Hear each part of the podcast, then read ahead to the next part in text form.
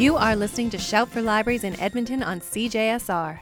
We're a group of library students at the University of Alberta who are interested in, in, raising awareness about topics such as censorship, freedom of expression, and social responsibility. My name is Larissa. And I'm Marin, and we'll be your hosts for this half hour of library centric radio. Thanks for tuning in. On each episode of Shout for Libraries, we explore a different issue in library and information studies. Today is our Valentine's Day show, and we're talking about love in the library. But first, let's get to know the host just a bit better dating profile style with a librarian twist. Hi, everyone. I'm Larissa. I'm learning about important dates in history. Wanna be one of them? I'm the kind of gal who likes nothing more than reading with the right person. Personally, I'm not a big fan of long walks on the beach. I mean, how is one supposed to read while walking without ending up in the water? I'll admit I have a preferred type, typeface that is, Baskerville, though I'm open to most serif fonts. I won't judge a book by its cover, but you better make sure you have your library card if you want to check me out. My name is Marin, and like all librarians, I'm a novel lover. There's only one way to take my breath away, and that's to steal my favorite book. Tell me, how am I supposed to breathe with no Jane Eyre? Some say that true love is dead, but to them I just say, what you Tolkien about? But if you want to talk about Shakespeare, well, you had me at Othello. I'm looking for someone who is a real page turner. Do you think you can get into my good books? And now that we know a bit more about our hosts, let's check in with Rachel, who's been busy searching the stacks for the best pickup lines for librarians looking for love. Hello, lovely listeners. Have you heard the one about the librarian with more stacks than they could handle? My name is Rachel Oselin. Recently, I attended the OLA Super Conference in Toronto, Ontario. The OLA, or Ontario Library Association, is Canada's largest library organization, and Super Conference is Canada's largest continuing education event in librarianship. I took to the conference halls to find sexy librarians seeking love with their best pickup lines to catalog under desire. One line that works for me when I'm out looking for love is I see that you like to do research without a librarian. I too like to live dangerously. Let's go check in with the other lonely librarians at the conference to hear what lines check out when searching for love. Hi, my name is Stephanie. I am a library student from uh, Western Ontario, and if you were a book, I'd check you out. Hi, my name is Andrea. I'm from the University of Western Ontario, and can I have your call number? Hi, my name is Melanie, and here's my library pickup line don't worry, I'll forgive your fines. Sleep with the librarian. You'll learn something. Why, yes, I am fluent in Dewey, and this is a real 646.77. I'd like to flip your pages. If you were words on a page, you'd be fine print.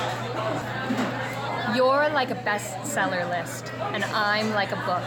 I could be on you for weeks. Is that a hardcover, or are you just happy to see me?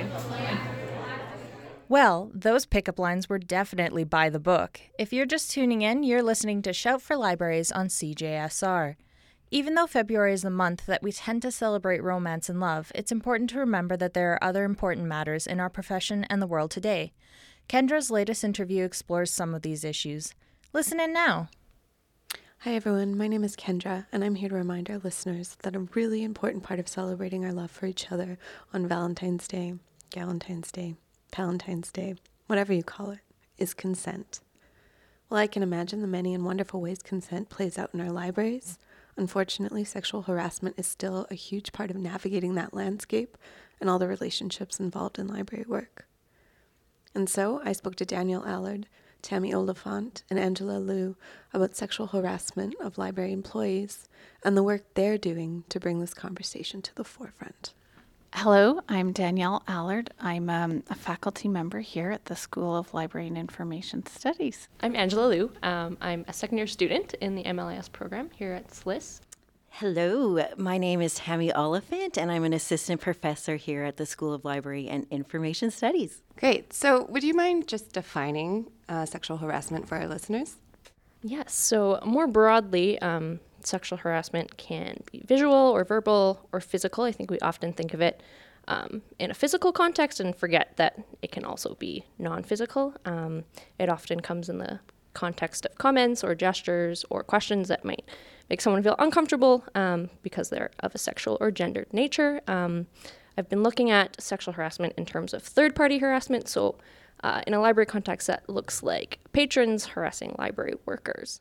So I'm wondering if you can help us contextualize um, patron perpetrated sexual harassment at the library and the ways in which it's either or both uh, similar and different to other service industry jobs. Library workers are typically women. They're often young women. They're often racialized women, uh, and they're on the front lines providing services. And there's an assumption that um, that it is a requirement of them that they provide provide service, and so they're there to help, and it's their job to to do what is being asked of them, and that sets up a kind of um, structural hierarchy, and it's already happening in a very gendered, very um, patriarchal context context, which is the world that we live in, then that is just amplified. And I think what makes libraries in particular uh, different from the hospitality sector is that we do have a social justice orientation. And a lot of the patrons that do come to libraries are people who might not be empowered in other ways in their everyday lives. So I think that tension potentially makes this a different type of scenario.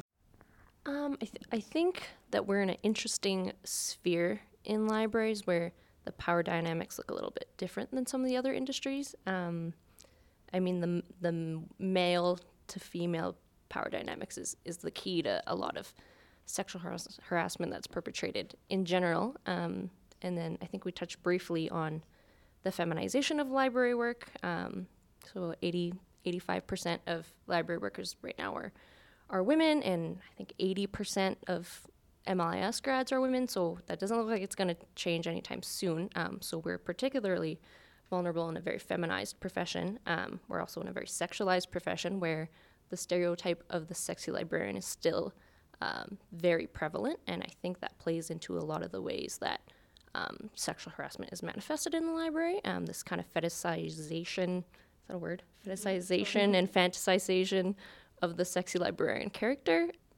just to add on to what Angela was saying as well, um, so a lot of people that are potentially sexually harassing library staff are people who are going to return. So another difference with the hospitality industry is that the customer will leave. Uh, so you potentially have to face someone or a patron um, on a regular basis. So there's that possibility as well too. Yeah, and that's what I was going to ask or um, speak to because I think there's two things that are going on in a library specifically, and I think you spoke to the social justice component. So, this commitment to access, which I think is not necessarily true in a restaurant industry um, or somewhere that is. Access to good food. Yeah. but um, there's that, and then also this idea that people um, can come back and we're committed to public space as being accessible to people. So I wonder how we contend with those sort of issues while also trying to ensure um, and be accountable to the safety of those working in our libraries. Ranges. So I don't think that all behaviors are allowed right now at the library, and we just have to include sexual harassment onto that list of, of things that are not okay to do. Um, just related to what Angela had said as well, I think that we need to give people uh, not the benefit of the doubt, but a generous reading. Um, you know, people who maybe are not aware that their behavior is inappropriate or that um, their verbal comments are inappropriate, because I mean, this could be a whole lifetime of making these kind of comments, especially to younger women. Yeah, um, I really appreciate and agree with that. And I think this is coming from my own experience of working at a library where often punitive measures are taken when somebody transgresses a boundary or a law uh, or policy. And um, often that punitive measure is, oh, you're, you're banned from the library or you're gone. And I think, you know, we talk about this culture of accountability, but we can also talk about disposability and we talk about how um, this is part of our community, and we're also an educational institution. So, what is our role in, you know, trying to facilitate that sort of education while also protecting the safety of individuals in the library, while also not replicating other forms of violence in the form of policing um, or, you know, disposal or whatnot? That often is related to race and gender and socioeconomic status. So I think it's it's a very complicated issue, but I just wonder how you would reflect on the library as a learning institution um, that often serves people with varying experiences um, or intersections of oppression, um, who, as you said, might not have been exposed to these conversations before. Um, I think the problem with uh, the sexual harassment issue in general is that we're trying to hold people accountable for something that has been normal for so long. So these people are often following what they think is a normal sexual script um, of pursuing women and complimenting women. Um, so to hold someone accountable for something that has been normal for so long is really hard. Um, I think a really big piece of the puzzle is in, in terms of education is not educating um, the perpetrator directly, but educating the victims on how to address it. Um, so how do we tell people um, and make people feel safe and feel supported to stand up for themselves, to have that conversation with someone and not be worried about um, getting in trouble or saying something wrong? How do we get people to feel comfortable to take the time to report things so that we have a paper trail if it is someone that's uh, a repeated offender? So, this I don't know the answer to this, but it came up a lot in um, LIS 541, the um, LIS services to um, culturally diverse communities. And um,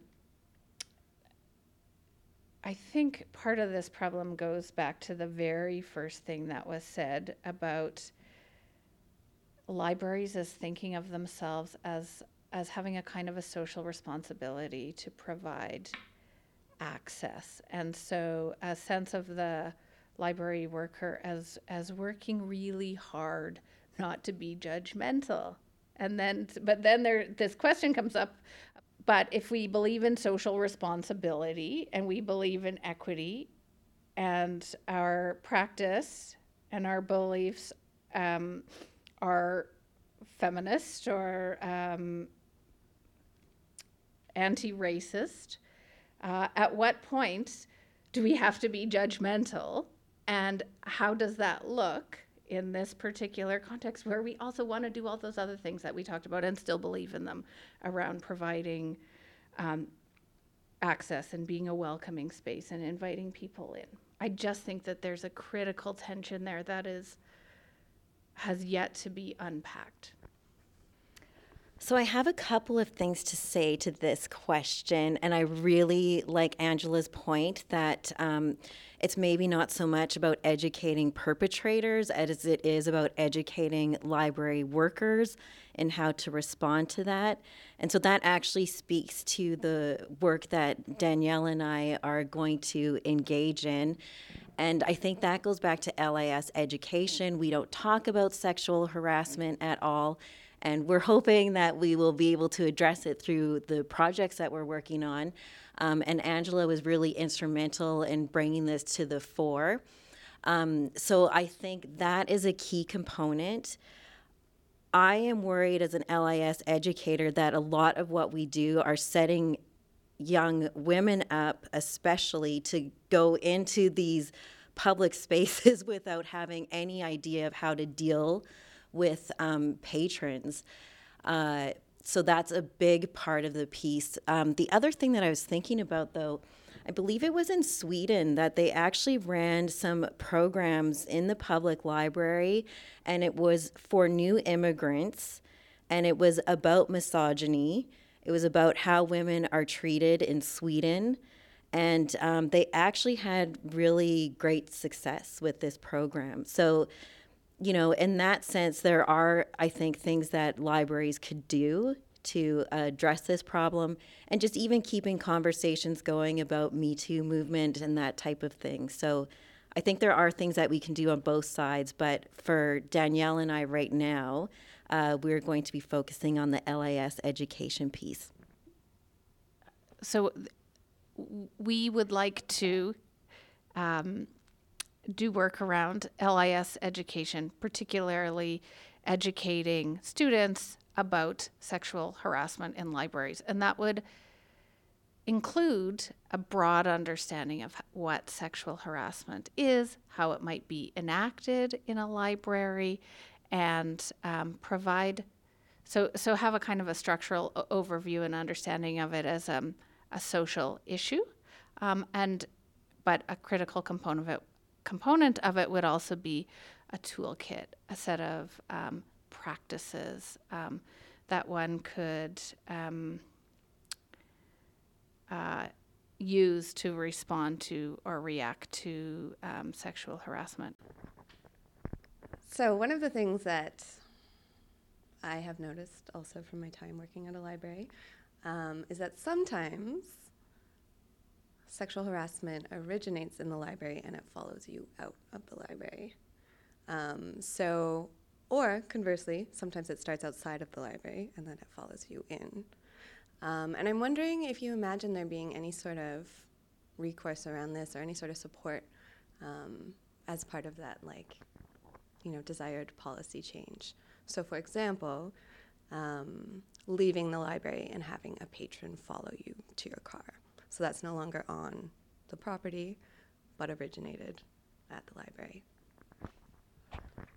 Um, it's certainly not unheard of. I've, I've heard of lots of situations where patrons have followed library workers to their cars, to their homes, to, onto the same buses. Um, I would argue, before getting into that, that sexual harassment follows you outside the library, regardless of whether that means a human is following you. I think the kind of emotional impacts of it are certainly go with you when you leave work, which is part of the problem. Um, but anytime someone follows you, it certainly becomes a legal matter um, of harassment in general, um, and we shouldn't take that lightly. So that certainly warrants, for sure, a report, if not a call to the police. I'm not sure I have anything profound to say on this. It's a really, really interesting question. Um, yeah, just uh, sitting here. But then I was thinking, you know, of all of the movies, like Love Actually, even Pride and Prejudice with Mr. Collins, like the culture is stalking actually shows you really care about someone and that they're really interested. And if at first they say no, what they really mean is that you haven't tried hard enough yet. So I think this kind of speaks to um, another aspect of the problem. Um, and again, it's a big, woolly social problem as well. Um, but yeah, I just, that would be very frightening because I just think it's someone following you. But then you see people outside of work all the time. So I'm torn on this question because, as I said earlier, I would want to give someone a generous reading. And I have to believe in the power of people to change. Um, you know, or otherwise it kind of messes up my whole worldviews. But at the same time, anything you know, illegal violence, physical violence, um, verbal violence, uh, you know, of course, that has to be dealt with. Um, but yeah, for me, this really presents an interesting tension between, um, you know, that generous reading and then actually, you know, what's the letter of the law.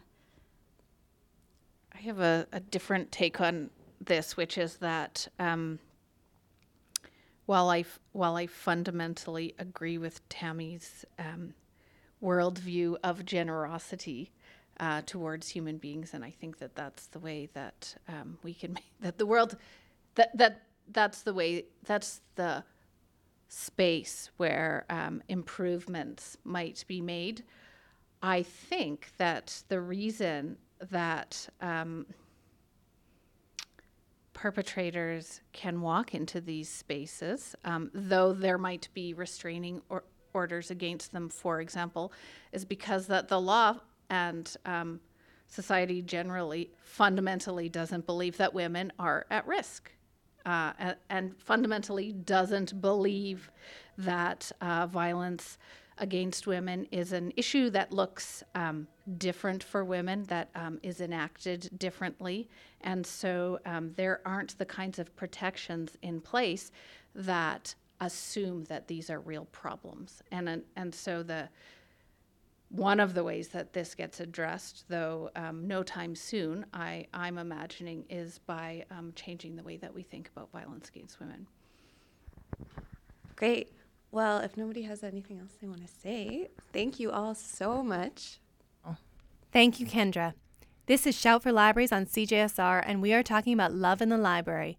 Following that wonderful interview, we have some movie recommendations from Corey for all those people out there celebrating Palentine's Day this year. So let's show a little love to our buddies because we all know we get by with a little help from our friends. Hey, Shout for Library listeners. So, I thought I would recommend a couple movies that deviate away from all of those classic romance movies that are usually consumed this time of the year. You know, with things like friend love, family love, or maybe even just loving yourself. So, I was inspired to do this as I was thinking about going to see a movie this week, and I was checking out what was available online. And there are a bunch of action movies, The New Fifty Shades of Grey, and a movie about a country singer that comes back to his hometown. He attempts to win back his high school sweetheart and also has a daughter with her, but he didn't know about this daughter nah, none of that was for me. And also, it's pretty wintry out there, and I don't know if I want to leave my apartment this weekend. Anyway, here are some movie recommendations if you're on the same page as I am. The first one is Frances Ha. This movie came out in 2012, and I actually remember going to see it in the basement of the Princess Theater and watching it alone, which is an excellent way to see the movie, by the way. The central theme of the movie is about growing up and making mistakes along the way. The lead character, Frances, is played by Greta Gerwig, and she is an apprentice at a dance company in New York. Her character is kind of all over the place, and at times she's really ambitious and courageous, and at other times she's fumbling through big and small life situations. She often relies on self deprecation and jokes that she is not a real person yet, which I really appreciate. This movie is also about her relationship with her best friend Sophie as they grow apart and reconnect several times throughout the film. I really love this movie. I really appreciate the writing and the acting, especially the many expressive faces of Greta Gerwig. Um, she also co wrote the film with Noah Baumbach, and you may also know her as the writer and director of Ladybird, a very popular movie that came out last year, which I'd thought about recommending, but it honestly didn't grip me the same way Frances Ha did. The next movie is God Help the Girl. The movie was released in 2014 and set in Glasgow, Scotland. It has some pretty great friendship storylines, but is ultimately a story of a girl who learns to love herself and I know that sounds cheesy, but sometimes you need a little cheese. I should also mention that the movie is sort of a musical. It's based off of an album with the same name by Stuart Murdoch, who is from the band Belle and Sebastian. This movie was certainly a passion project for him, as the album was released five years before the film and then was apparently always his intention for him to make a film out of the story. I had the album and fell in love with the songs well before I saw the movie, so maybe that's why I enjoyed it so much. But I think that the story itself is really interesting and the acting is great, it also has Hannah Murray in it, who's the actress that plays Gilly from Game of Thrones, and she's great. And finally, my last recommendation is a documentary about twins. Actually, just one set of twins. They are both born in South Korea and were adopted to separate families and then found each other through social media. The doc is called Twinsters and came out in 2015. Samantha, the twin who grew up in the United States, is an actress. You can see her in a few things, but most notably, she played Toons on Kroll Show. Anyways, I don't want to give too much away about the story and how they find each other. But the documentary is really fun and really heartwarming, and if you're a sap like I am, then I think you will enjoy it. And by the way, all of these movies that I recommended, they're currently on Netflix, so you don't have to leave your apartment either this weekend. You're welcome. Thank you, Corey, for those awesome recommendations. If you're just tuning in, this is Shout for Libraries on CJSR. Next, we have a song from A Tribe Called Red, an all First Nation DJ crew from Ottawa, Canada, featuring Lido Pimienta called The Light from their album We Are Halluci Nation. Pimienta says they set out to showcase how settler colonialism is in fact way more nuanced and complex by challenging these assumptions and preconceptions of how Indigenous people ought to be. The group combines Indigenous drum group samples with house music elements and pioneered a new genre of music called powwow step. Their new album is politically charged, and the song urgently celebrates community, love, and connection.